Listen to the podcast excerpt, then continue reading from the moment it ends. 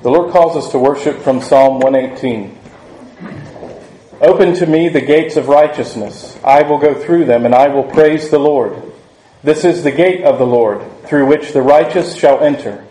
I will praise you, for you have answered me, and have become my salvation. The stone which the builders rejected has become the chief cornerstone. This was the Lord's doing. It is marvelous in our eyes. This is the day the Lord has made. We will rejoice and be glad in it. Amen.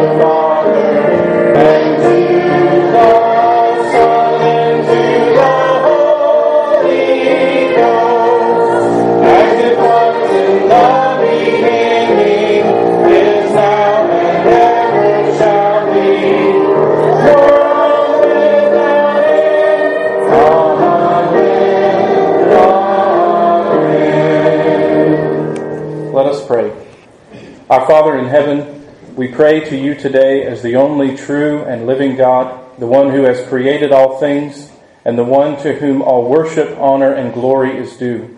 And we humbly bow before you in your presence that we might receive from you the gifts from your hands that you choose to give. And we pray, Lord, that we would return those to you today in thanksgiving and in worship and in praise as we lift up the name of our Savior and give praise and honor to him.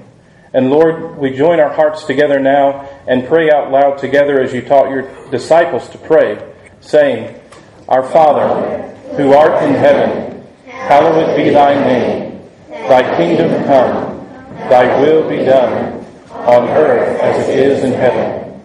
Give us this day our daily bread, and forgive us our debts, as we forgive our debtors. And lead us not into temptation but deliver us from evil. For thine is the kingdom, and the power, and the glory forever. Amen.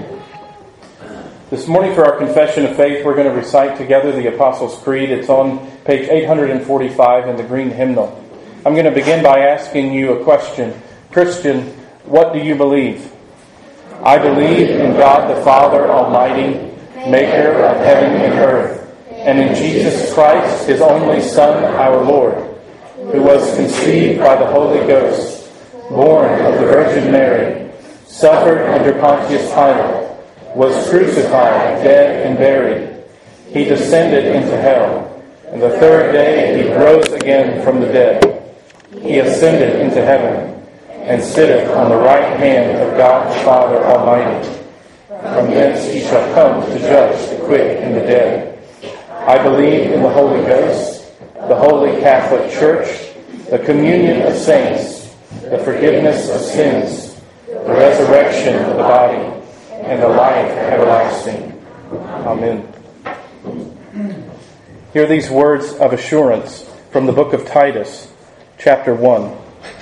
Not by works of righteousness which we have done, but according to his mercy he saved us through the washing of regeneration and renewing of the Holy Spirit, whom He poured out on us abundantly through Jesus Christ our Savior, that having been justified by His grace, we should become heirs according to the hope of eternal life. Amen. Please turn in your hymnal to page number 402 we'll sing Abide with Me, Fast Falls the Eventide.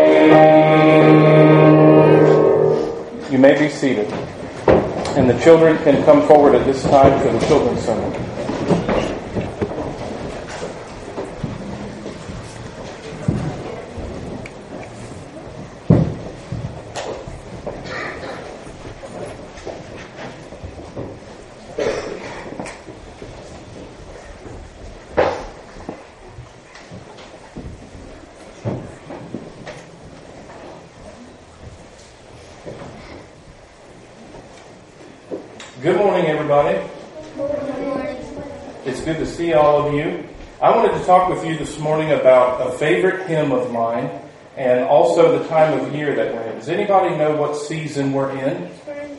Spring? And let me ask you a question. Does anybody know the hymn, This Is My Father's World? Yeah? I'm not going to ask you to sing it. It's okay. You can. Spider-Man? Yeah. Team Spidey. Team Spidey. Are you on it? He is super speed. He does. I'm going to ask you a question. How many of you can you and you get one guess? How many of you can tell me who made the pollen? I walked outside this morning. I did a little walk in the grass, and it looked like I had on yellow pants and shoes. And this is supposed to be a black suit, actually. So you, you're saying who votes God made the pollen? Anybody else have a different vote? Good. Good. Well, we had one hand go up. Um, I understand. It's a bit rough. So, the pollen. Now, why do you suppose pollen exists? Because God made it. Because God made it. So bees can um, take it to other flowers and make them bloom. Yeah, so bees can take it to other flowers and make them bloom. And anybody else? Another idea. Why did God make pollen? Yes. So we can breathe. Yes, it's necessary. We need it. Now, it does sometimes make us not be able to breathe so much. It does. It does do that. It makes it a little challenging. Last week, I it seemed to have a nasally thing going on, a little bit, a little bit of an allergy. But I, I want to tell you about a line in that hymn that I mentioned. The hymn, "This is my Father's world." One of the lines says, "Through the rustling grass, I hear him pass." And it is one of the most comforting lines in that hymn because the, the person who wrote it is saying that in the midst of everything around you, everything that you see, everything that you can smell and taste, and even the pollen that you can choke on, God made every bit of it. And He made that pollen, you should be reminded this time of year, that things don't just sprout, plants don't come up. The garden that you might be working in at home doesn't grow just because it happens magically. It happens because God has created all things to grow, and He does it in their time, and He gives seasons and times of year. So this time of year, you should be reminded, even as you see pollen on the trees, pollen on your plants, pollen on your clothes, and on mom and dad's car, that this is God's world. He created. It's working this way because He made it this way, and He's faithful to it. And you should believe and hope that He will be faithful to you. Let me pray for you. Father, I thank you that you have made all things for your glory and for our good. And I pray, Lord, for our covenant children this morning that as they look outside, as they go play and they get some yellow dust on their clothes or on toys or other things, that they wouldn't just walk away and kind of be disgusted that things are dirty. But Lord, remind their hearts, even at their young ages now, that this is your world. You have made it. And everything does serve and glorify you. And Lord, I pray for them that they would also remember this truth, that it would be in their minds and in their heart as they grow up, that this is your world and that they belong to you, and that they should glorify you just as the plants and the trees and the flowers do. In your name, amen. Thank you.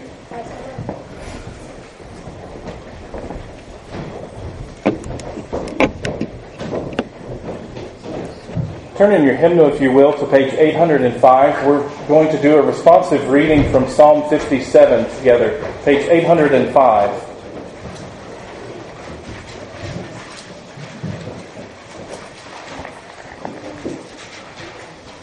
We're going to be uh, reading out loud together Psalm 57. I'll begin with the light portion. Please respond out loud together with the bold. Have mercy on me, O God. Have mercy on me, for in you my soul takes refuge.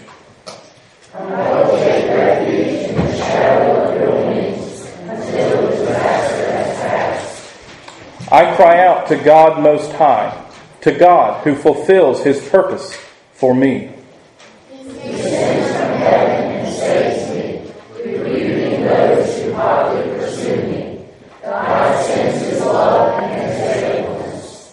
I am in the midst of lions. I lie among ravenous beasts, men whose teeth are spears and arrows, whose tongues are sharp swords.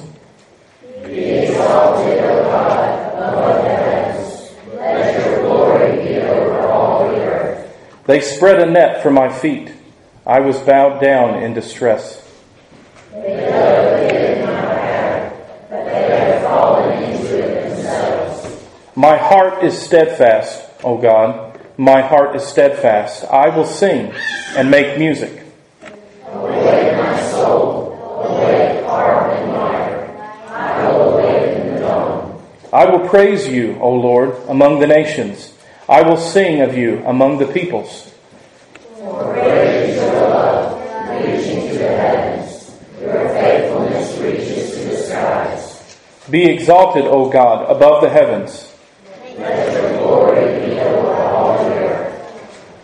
Let's stand together as we continue to worship. There's an insert in your bulletin. We will be singing the hymn together. Is there a heart o'erbound by sorrow? Let's stand together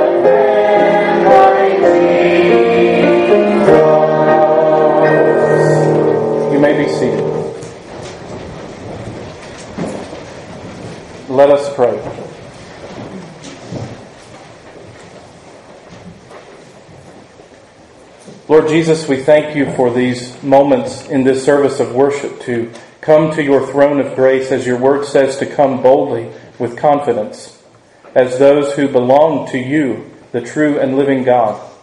We cry out to you as our heavenly Father and you call us your children, sons and daughters of the living God. And so we come, Lord, bringing our petitions to you by faith, believing that because of the Lord Jesus Christ we may call upon your name and that you hear us when we pray. Lord, we thank you for your care and your love and concern in our lives, that you do pour out your Spirit on us that we might walk in your ways and know your word and understand it, and be able to call to mind the scriptures that you have hidden in our hearts. Lord, I pray for your people today. I pray for those who are here this morning in our hearing that we may look at your word hear it and understand it, that we might believe it by faith, that we would see it with eyes that see the Lord Jesus.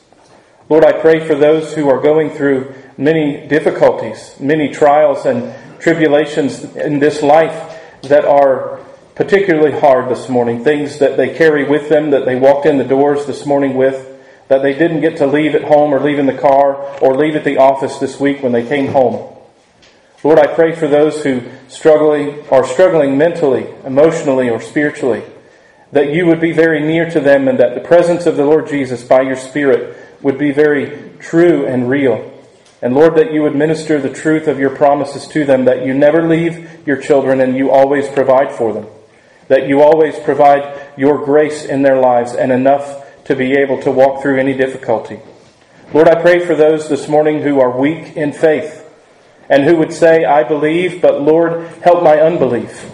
And I pray that you would meet them exactly where they are, and that we would be an encouragement to one another in the gospel, to be able to speak the words of life, and that we would be those helping hands and arms and feet that help to hold up our weak brethren.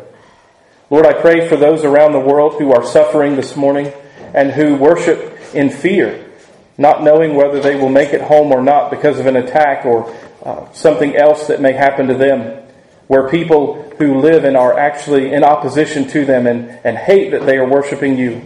Lord, I pray that you would strengthen our brethren, that you would remind us of our unity with them in Christ. And Lord, we pray for them as we pray that they do pray for us. And Lord, we thank you that you do hear us this morning, that we cry out to the true and living God, the one who answers prayer and hears them. In your name, amen.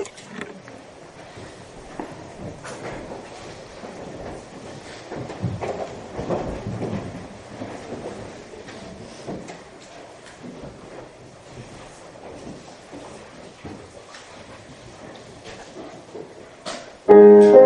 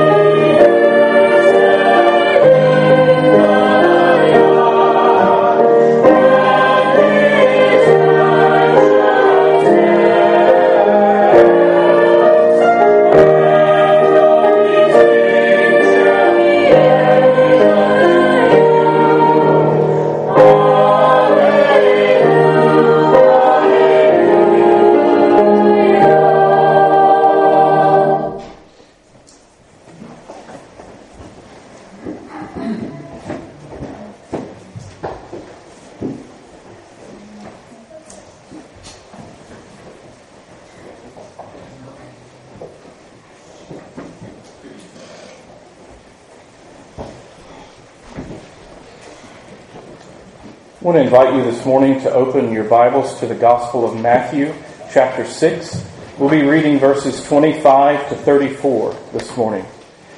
Matthew chapter 6. Uh, this morning's sermon is entitled Ruling Over Our Anxieties. Matthew chapter 6, beginning in verse 25. This is the word of the Lord. Therefore, I say to you, do not worry about your life what you will eat or what you will drink, nor about your body, what you will put on. Is not life more than food and the body more than clothing? Look at the birds of the air, for they neither sow nor reap nor gather into barns, yet your heavenly Father feeds them. Are you not of more value than they? Which of you, by worrying, can add one cubit to his stature? So why do you worry about clothing? Consider the lilies of the field, how they grow. They neither toil nor spin, and yet I say to you that even Solomon, in all his glory, was not arrayed like one of these. Now, if God so clothes the grass of the field, which today is, and tomorrow is thrown into the oven, will he not much more clothe you, O you of little faith? Therefore, do not worry, saying, What shall we eat? Or what shall we drink? Or what shall we wear? For after all these things the Gentiles seek. For your heavenly Father knows that you need all these things. But seek first the kingdom of God and his righteousness, and all these things shall be added to you. Therefore, do not worry about tomorrow, for tomorrow will worry about its own things. Sufficient for the day is its own trouble. The grass withers and the flower fades but the word of our God abides forever. Today we finish part two of a two part passage of Scripture.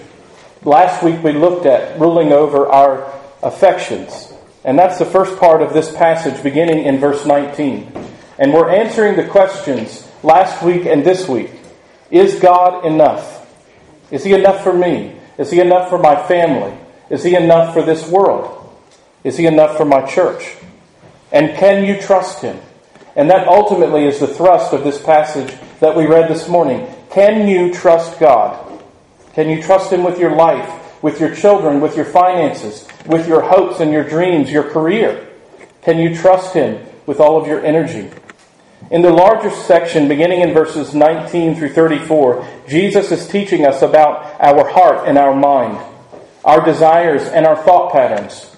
Last week in verses 19 to 24, we looked very closely at the impossibility of storing up treasures in heaven while resting all of our hope and all of our security in the goods of this world. And today in verses 25 to 34, Jesus builds on this, looking not only at our heart, but also at our mind, our anxieties. Worry and fear are powerful forces in the day and age that we live in. Entire industries assume that you have them, and they promise that they have the great solution. If only you get what they have, your fears and your worries and your anxieties will be gone. It's all that you need. Come and buy one more thing. Put one more thing in the back room of your house, and you will finally be secure. In the Bible, there's a link between our faith and our anxieties. The kind that Jesus is even talking about here, worrying about food and clothes, what we wear, what we put on, what we're going to eat. In Hebrews chapter 3 verse 12 it says, "Take care, brethren, lest there be in any of you an evil heart of unbelief, leading you to fall away from the living God. Your anxieties, your fears, and your belief in your heavenly Father are connected." And any of the struggles that you have here are related to unbelief. And that is where we fight. That is where we fight. Not only our desires that sometimes do not glorify the Lord, but also our thoughts. The way that we think, the things that you thought about when you got up this morning, the things that you thought about last night when you laid your head on your pillow. What are the things that make you anxious, that make you worry? What are the things that drive up fears in your heart? The Bible says that it might be related to unbelief. I said we're answering a question Do you trust God? Can you trust Him? Will you trust Him? There are two sides to this. I want to be very clear and also very careful. There is a side of how we are made because the Lord made us, He knows, that clinical anxiety is true and real. And there are people who suffer from it. And so it would be very unkind and unloving to say to our brothers and sisters who struggle with this, well, if you just had more faith, Jesus would be real to you. I think that's a disservice to our brothers and sisters. The Lord has given us advances in science and medicine, and faith and medicine do not have to be in conflict, though in this world sometimes they are pitted against one another. We believe, as those who open the Bible and take it by faith, that the Lord has given us all of the advances of science, and these are nothing but the blessings from His hand. So we should be very careful in this sensitive area with one another, that we do well to love one another, to tread really lightly in being prescriptive with one another, or assuming knowledge because we know a little something, that we know exactly what the cure is for somebody else's anxiety. Praise the Lord for these advances. And if you or someone that you love does suffer from clinical anxiety or depression, may the Lord be with you. May He encourage you. May He give you faith. But you should not feel down or lack of faith because you need help in that area. Praise the Lord that there is help. These things are not in conflict with the Bible. We should be open to hearing the voice of the Lord in any crisis of belief, and that we not dismiss the prodding of the Holy Spirit. Perhaps He is working in your heart through your anxieties, but you shouldn't feel less than or beneath if you need help. And you should be able to be confident to cry out for it as a child of the living God, knowing that He hears you. This morning, as we look at this passage, I want to do so under two headings. Number one, Jesus' unmistakably simple logic.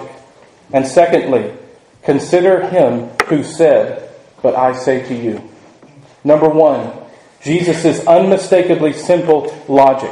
I think the first thing that we take away from this passage is that Jesus is saying, Think. Take some time Get away, sit down, go outside, and think. Go on a walk with Jesus as he walks you through this passage. Think about life. Use your brain. Think. Sometimes you might ask your children or someone else, What were you thinking when you did that? And sometimes the response, and maybe some of you know this from little boys, is, Well, I wasn't. Then that's as honest an answer as you're going to get sometimes. I wasn't thinking. And here, Jesus is inviting his people to think. Think with your heart. Think with your mind. Open your eyes. Romans chapter 12, verse 2 says, Do not be conformed to this world, but be transformed by the renewing of your mind. He's not just saying work hard and do better and read the Bible and everything will work out. Here, Jesus is saying think and look. But we have to know, first of all, that our minds, this blessing that God has given us, is something that must be renewed. In 2 Timothy chapter 3 verse 16 it says, "All scripture is given by inspiration of God and is profitable for doctrine, for reproof, for correction, for instruction in righteousness, that the man or woman of God may be complete, thoroughly equipped for every good work."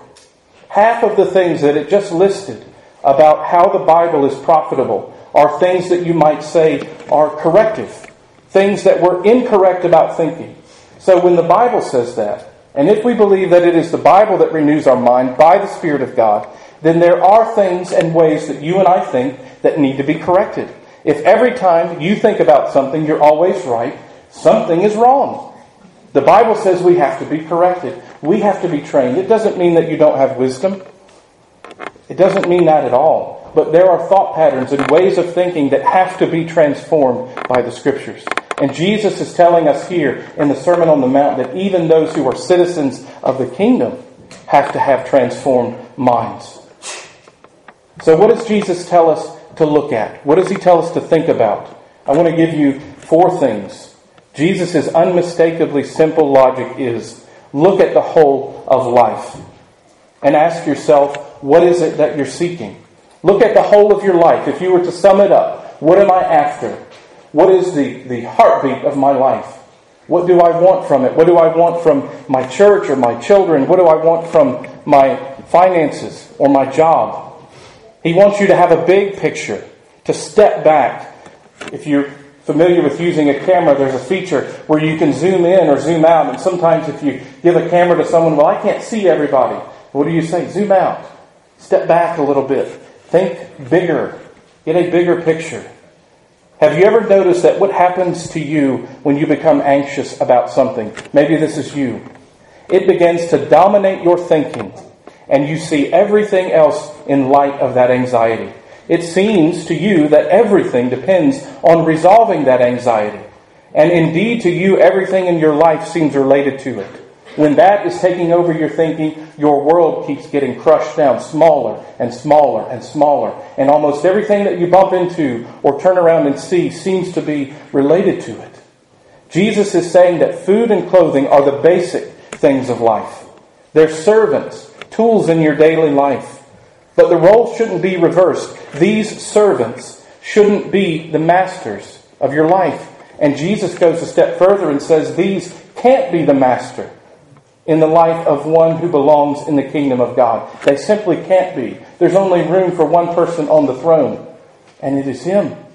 It can't be seeking after things. He says, Look at the creation.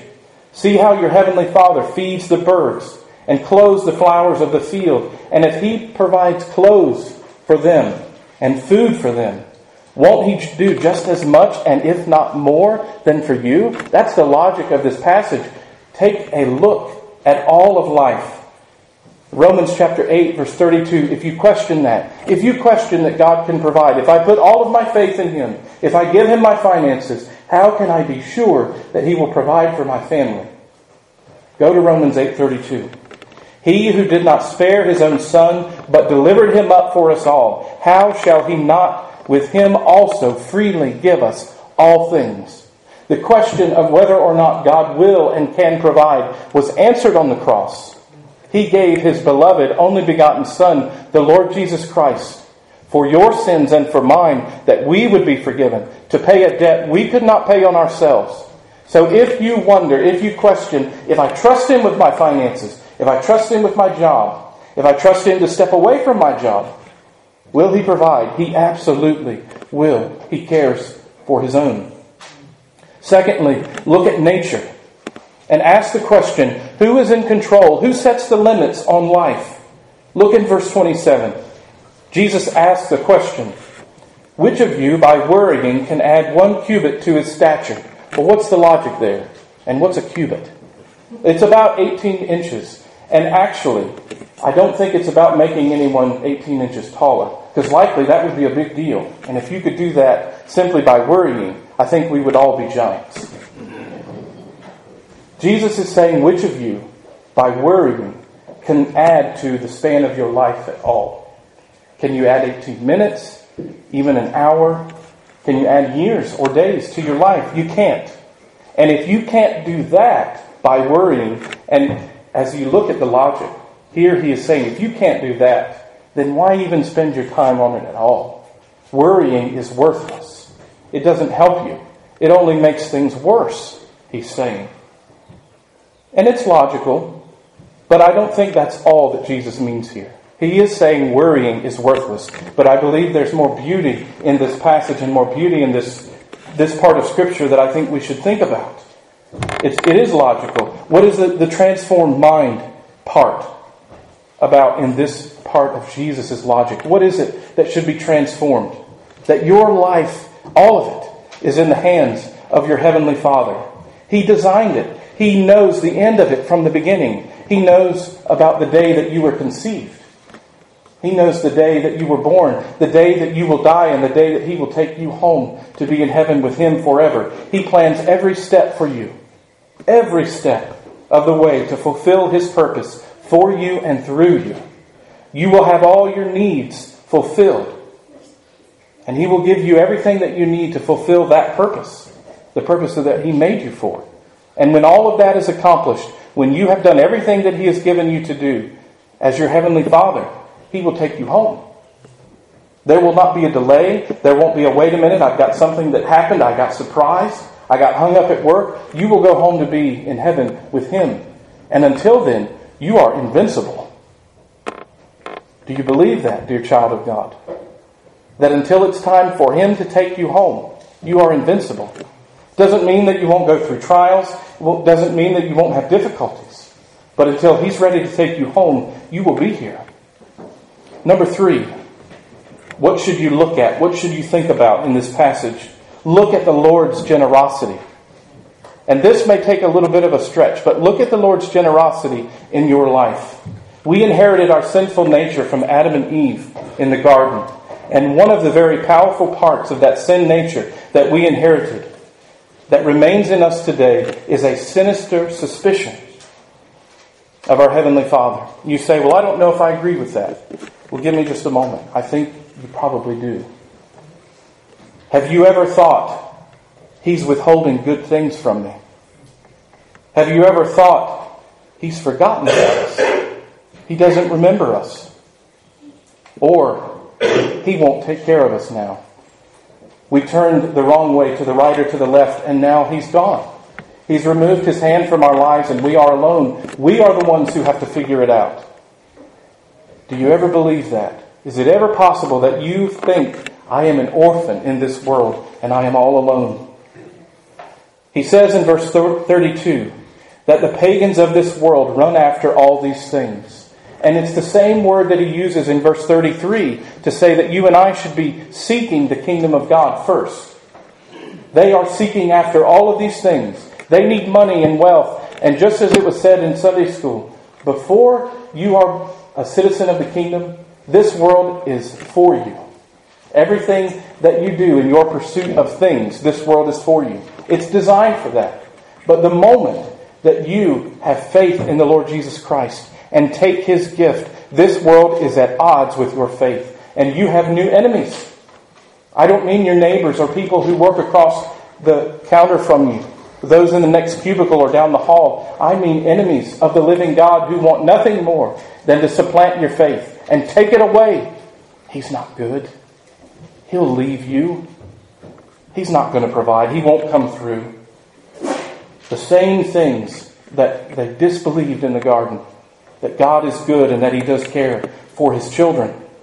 Here, Jesus is saying the pagans run after these things. Those who don't know a heavenly Father. But you do, and you shouldn't. You can't.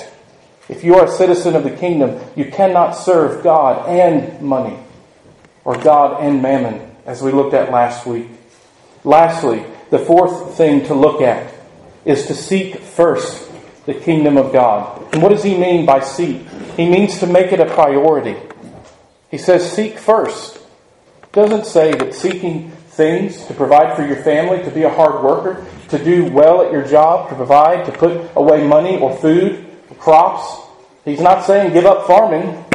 He can't be saying that. It's the way that he chooses to feed his people. What he's saying is, is don't run after those things for your identity, for who you are. Don't see in those things, this is me. And look in the mirror. And as I said with the children last week, run your fingers through your suspenders and say, I'm doing all right when everything is going well because you will be crushed under the weight of not doing well when the times change. That's not who you are. It's not your worth. You are a child of the living God. He says, Seek me. And I said the title of this sermon is Ruling Over Your Anxieties. And it's our responsibility as children of God to, to have those in our grip. They are not to grip you, they are to be in your grip. Anxiety can never be cured by getting more of what we have already. Many people make this fatal mistake. Anxiety can only be cured by the assurance that all of our needs will be met by our King. And if you're not assured of that, dear, dear one this, here this morning, then you will do everything in your power to try to find security in it. If you don't believe that He's providing, you will be forced to in your mind. Your brain will not allow you to let go and have faith unless you believe that He is in control. 1 Timothy chapter 6 verses 6 through 8. Now godliness with contentment is great gain. For we brought nothing into this world, and it is certain we can carry nothing out. With having food and clothing, with these we shall be content. So in one place Jesus says, don't worry about those things.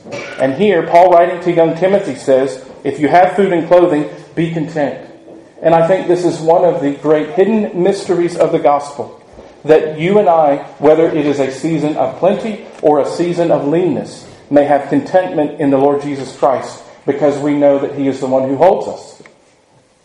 I think that is something that the world longs to see. People who are not gripped by the things that they have, but who use them as tools and glorify God with them, whether they have plenty or whether they don't. I think it is a true test of our faith. And it is a difficult one. And I know that some of you go through it. And it is painful. And it is very hard. And we should be praying for one another that in the seasons that we enjoy much of the Lord's blessings, that we wouldn't look in the mirror and say, I have finally gotten there. We should say, Praise God that He provides. And in the same breath, say that tomorrow, if He takes it away, I know that He will provide then too. And He will give grace to get me through it, even if I don't have it in the bank account, to tell me that I'm secure. I want to just say a few things about what it means to seek the kingdom of God and give you a couple examples. It's kind of a, a nebulous part of the passage. How do you do that? What does it look like? How do I know if I'm seeking the kingdom? What does it mean? I want to give you a few, a few ideas. To seek the kingdom is to seek the king, to seek him. And you're doing that this morning, being here at church on the Lord's Day to worship him, to love him as your Savior and as your friend, and to bow to him as your Lord, to trust the God who has chosen us, redeemed us, and taught us to trust him. To seek his kingdom means to seek him and to be in his presence. To seek the kingdom is to pray for it.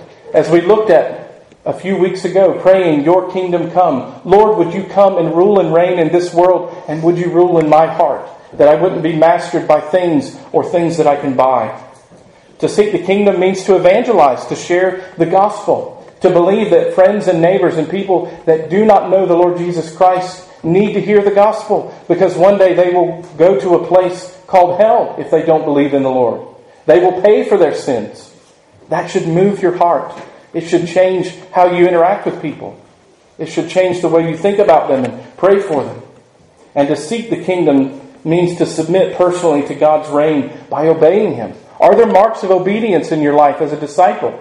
Are there ways that you could say, This year I obeyed in ways that I had to learn? There were things that I had to unlearn about how I thought life worked and what it meant to be a Christian. And I see how God is advancing in my life.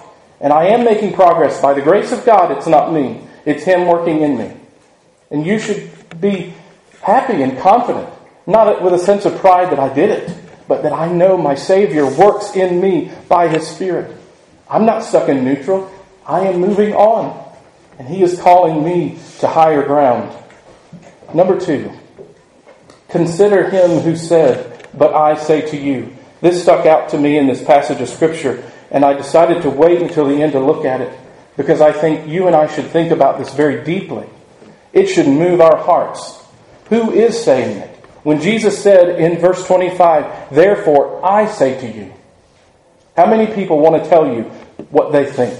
Well, let me tell you something. How many times do you hear that a week?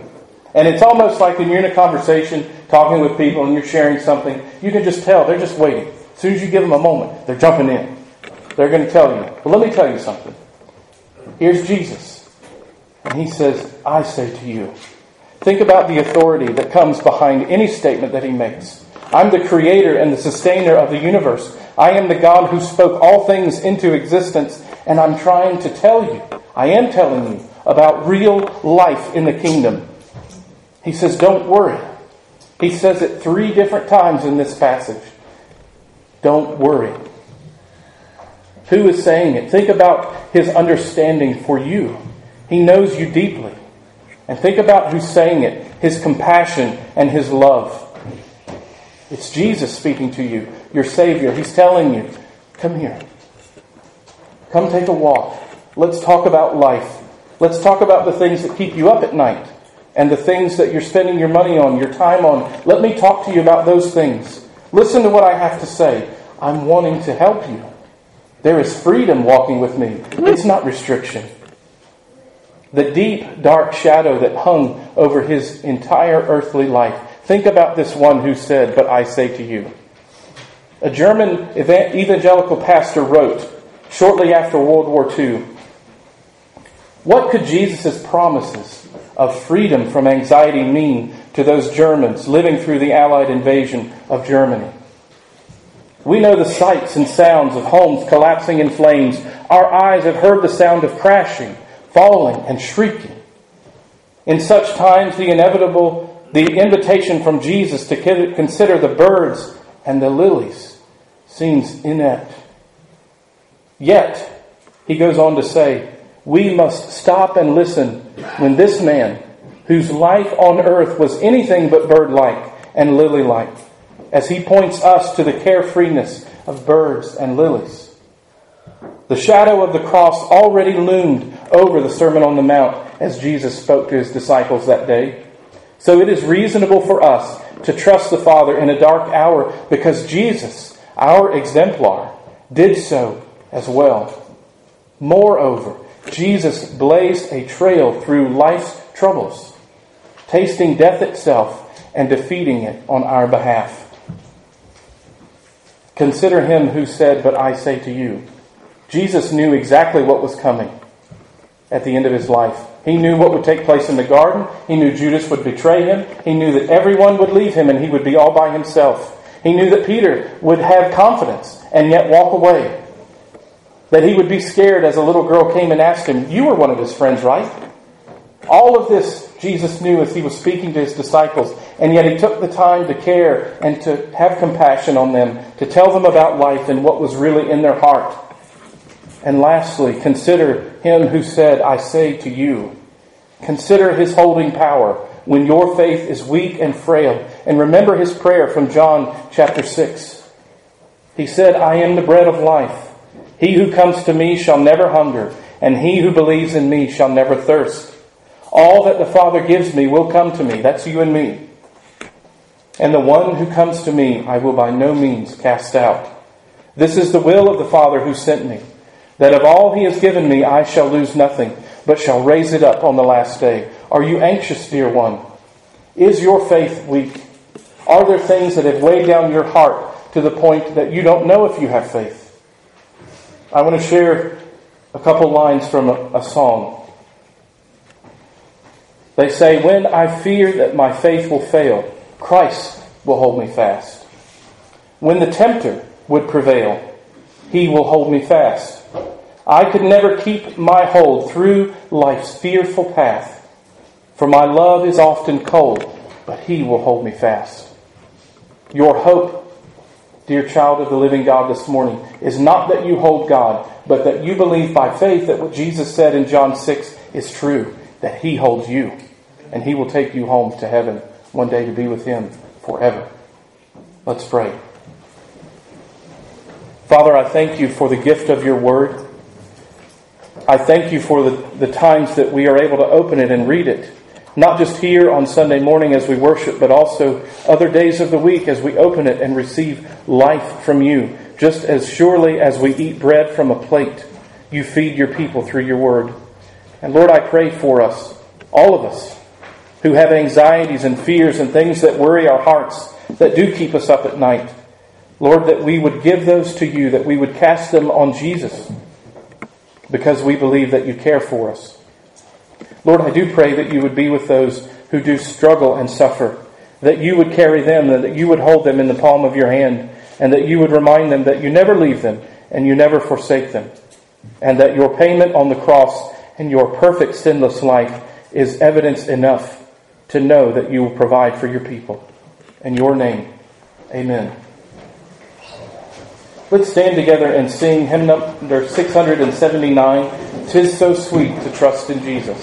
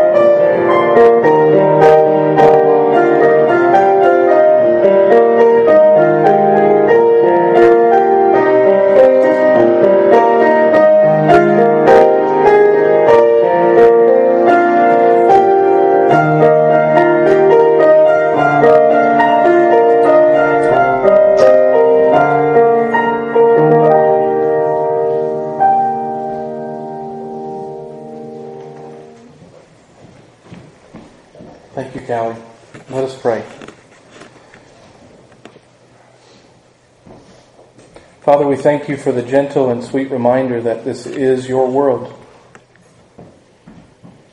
And I pray that you would help our hearts to know that in the midst of what seems like so much wrong that is very strong in this world, that you are the ruler of it, that all things happen according to your plan. And we pray for grace and faith to trust you.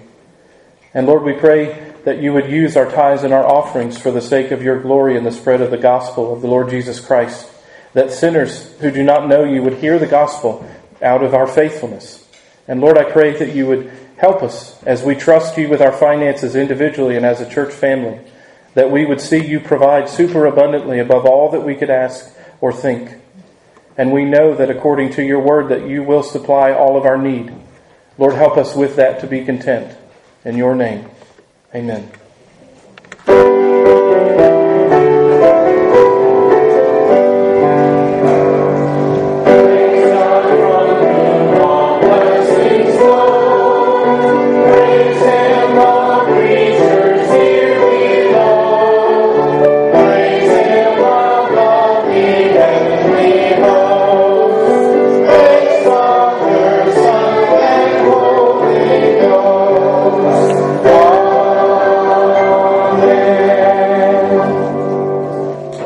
The benediction of our Lord.